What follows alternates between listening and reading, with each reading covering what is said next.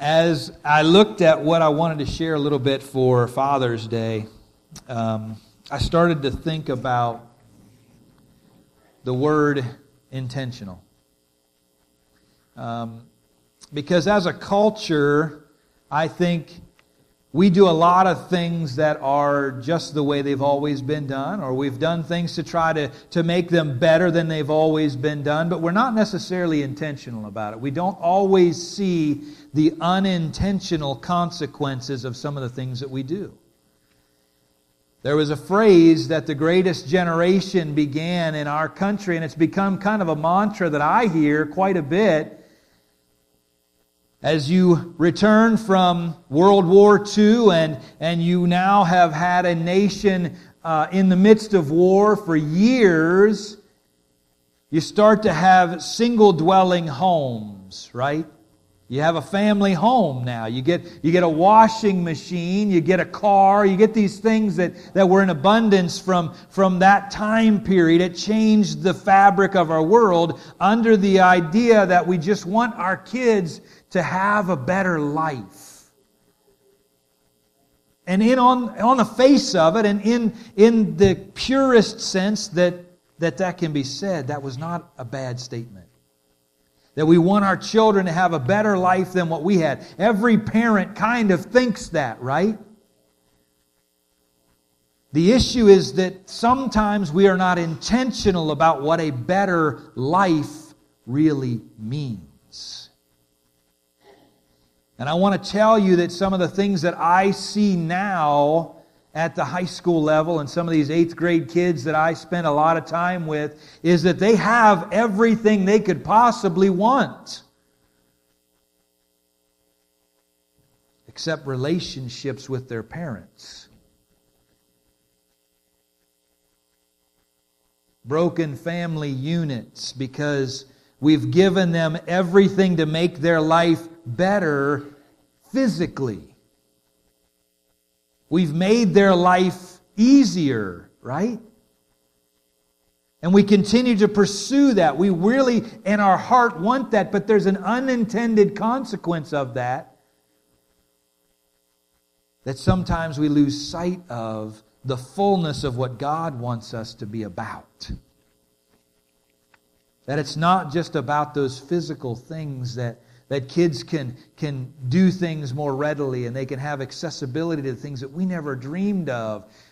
One of the things that has been most striking to me, honestly, that the scariest piece of the internet, and you're thinking, well, there's lots of scary parts about this kind of stuff, but kids, don't stop asking your parents, don't stop asking your grandparents about your life. Because, folks, whether you realize it or not, but with the advent of Google and Siri, they don't have to ask you questions anymore. There is a natural breakdown now of how information is passed down. The things that I learned from my dad, I can watch a YouTube video about now. And I would lose that relationship entirely if that's what I did.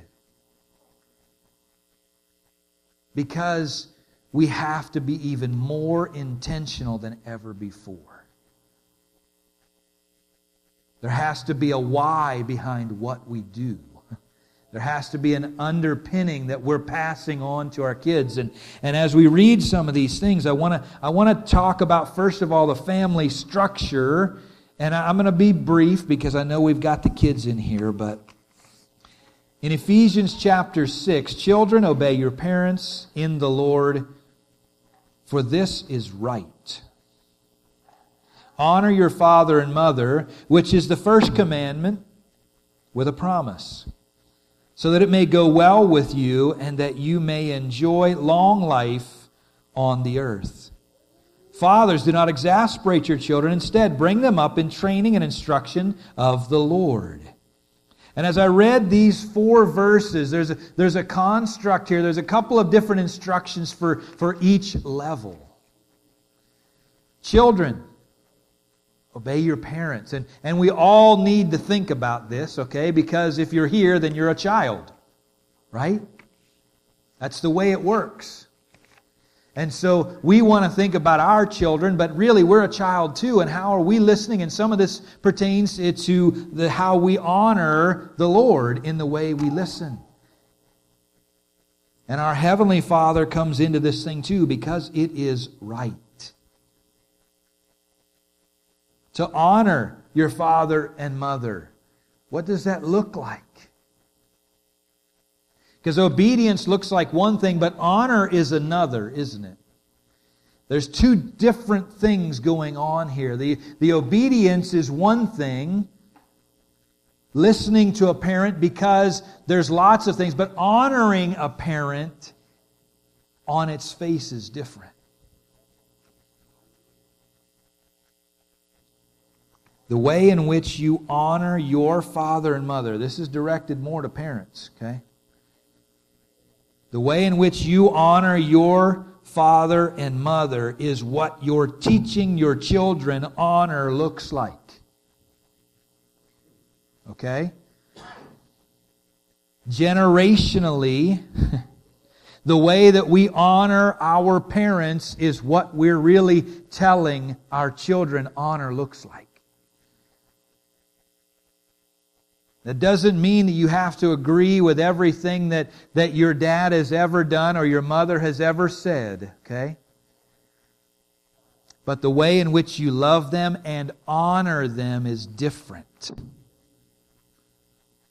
You're ascribing value not because of what they are or who they have become, but because God has given them value. Because they are a human being and created in the likeness of God the Father. And even if they've made some terrible decisions and have done some very painful and hurtful things, they still have value in the sight of who God is based on that. And you need to honor God by honoring them in that. And in so doing, your children will see that.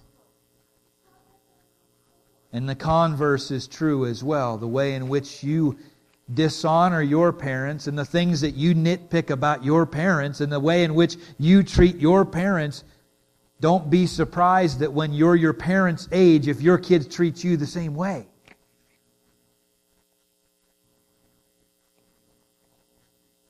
The opportunity to honor your parents comes with a promise, right? It says it's the first commandment with a promise so that it may go well with you and that you may enjoy long life on earth. First of all, kids, your parents are a lot older than you, right? And you hear it all the time. They, they, they tell you things and you're like, well, how do you know? Because I've done what you've done. Like I've been there. And you need to understand that if your parent is sitting right beside you, then they've lived to tell about it. Okay? And that's not always true. Because we were kids too. And I've done some things that I probably shouldn't have lived through, but by God's grace, I'm here to stop my kids from doing some of the same things that I've done. There are lessons to be learned that it may go well with you, that, that the opportunity to glean from the wisdom that God has given to us, the opportunity to learn from circumstances, all of that is incredibly beneficial to pass on generationally. Please, please listen, kids. Ask your parents what it was like to be a kid. Make them remember. Because we forget sometimes too. Ask them pointed questions. Don't Google it. Please. You'll get a much better answer, a more robust understanding of the world we live in.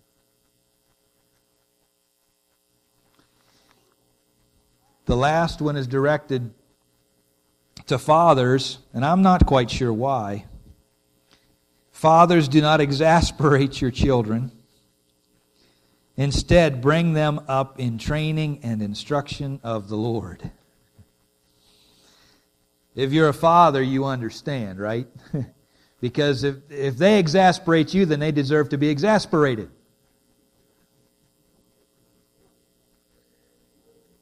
We want. we only want what's best for them, truly, right? But sometimes our filter our filter is clogged with what we want them to look like. And sometimes we direct their behavior and not their heart. And therefore we exasperate them because we are actually working not on their heart and their will, but we're working on their spirit. And fathers, you can crush their spirits. You can exasperate them to the point where they give up what they love. And it's not good. To help blow wind in their sails, to help them understand who God created them to be and what He wants them to do, is not easy. But it's right. There's a reason that warning is there. because it's very easy to focus on behavior instead of their heart. What the phrase says is don't exasperate your children, right? But bring them up in the training and instruction of the Lord. Teach them honor and they will learn behavior. That's the way it works, right? Teach them how to honor what God has done. Teach them how to honor your parents. Teach them how to honor your wife Teach them how to honor your siblings. Teach them honor, and they're going to learn how to act. If you teach them how to act, that doesn't mean they have honor. Doesn't usually work in the other direction. Because you can fake that, right?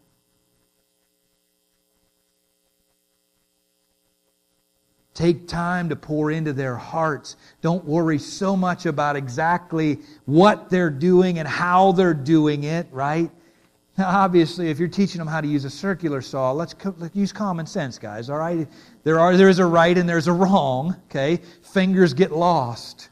but when you're talking about things that are of, the, of a different mindset, that are willful or spiritful, that's a word. You have to know the difference, fathers, and you have to take the time to discern what is different. Do you want them to do it just the way you've done it because you think that's the only way it can be done, or it is the only way that can be done? You have to figure that out. They're all different. That's the beauty of the body of Christ that we get to all play a different role and be a part of this thing because we all have something to bring that isn't possessed by everyone else. That's the way it works. Teach them to honor, and they will learn behavior.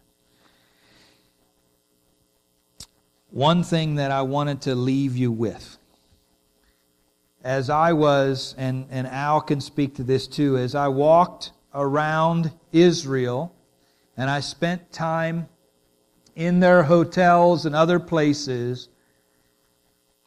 On the doorposts of the hotel rooms, even, there was a small container bolted to the doorframe. Everywhere we went. And it contained these words Hear, O Israel, the Lord our God, the Lord is one. Love the Lord your God with all your heart, with all your soul, with all your strength. These commandments I give you today are to be on your hearts. Impress them on your children. Talk about them when you sit at home and when you walk along the road and when you lie down and when you get up. Tie them as symbols on your foreheads. Bind them on your foreheads. Write them on the door frames of your houses and on your gates. That was the instructions given to Orthodox Judaism. That they would take that passage, that they would take that and remember to keep that in front of them, literally, physically, all the time. That they would remember that their Lord is God and their Lord, their God, is one, and that they should love Him with all their heart, soul, mind, strength, all of those things. And you know what? In the New Testament, Jesus repeats that, right? When He's asked by those that are of the law, what's the greatest commandment? Guess where He goes? Love the Lord your God. because it's about honoring God more than it's about the way you're behaving. Jesus didn't give a list of things to do.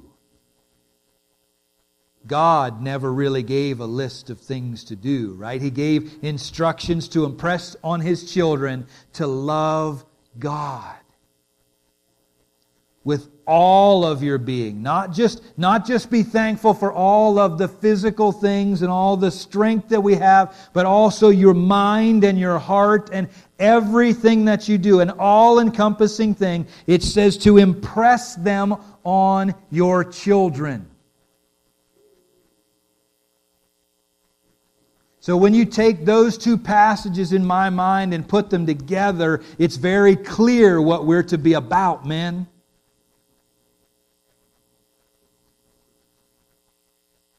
If we're to not exasperate our children, to bring them up in the training of the Lord, then we first must keep in front of us loving our God. That we talk about it in our home. That we talk about it when we're on the way somewhere. That when we lie down and we rise up, whenever we are doing anything, we are doing it because we are honoring God.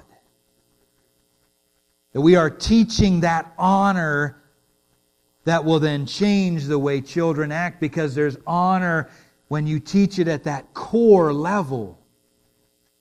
It changes everything, doesn't it? I don't know when it became unfashionable to be men of passion for God. But I'm telling you that it may not be in style, but it needs to happen. Men, as we look at the opportunities to raise young men and women in our culture, we have to be intentional. We cannot tell them that this is the way it should be done and stop right there. We have to tell them because that's the way, right? Children obey your parents is a great thing to tell your kids, but it says, right? Parents in the Lord. For this is right. You cannot stop short with the behaviors. You have got to help them understand the value in everything that we do is unto the Lord. Everything that we get to do is to be a reflection of our relationship with Him. Whether you're a father or a child or a mother, whatever you are right now, teach honor. Learn how to love God and pass that on. Keep it in front of you all the time so that when your kids know what you're doing, they know what you're doing based on why you're doing it. That you're continuously going in the same direction because you are pursuing God. And you're setting an example for them to follow. That if they follow you, they're going to get closer to God. And as they get closer to God, then they draw the next generation and the next generation and the next generation. Because men, statistically speaking, the family will fall apart in the church without you. That's not to slight mothers. Mothers, you do an incredible amount of work. My mother got me in church when my dad wouldn't go when we were first married, when, when they were first married. My mom still went. But as a boy, I didn't really get it until I saw my dad get it. It's the way that we are designed.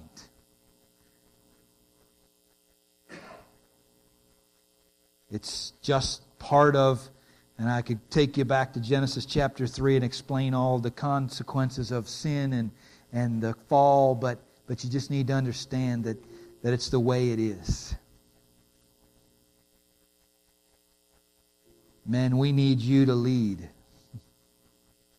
We need you to be the fathers that, that keep the Lord right here all the time. So that when our wives, our children follow you, they know they're following God. With all their heart, with all their mind, with all their soul, with all their strength. That they know that's what's important and they know they're headed in the right direction. We've got to stop stop being unintentional about the way we do things. Stop stop worrying about all the details on the periphery and be intentional about this one thing, right? The details will take care of themselves. Be intentional about following God.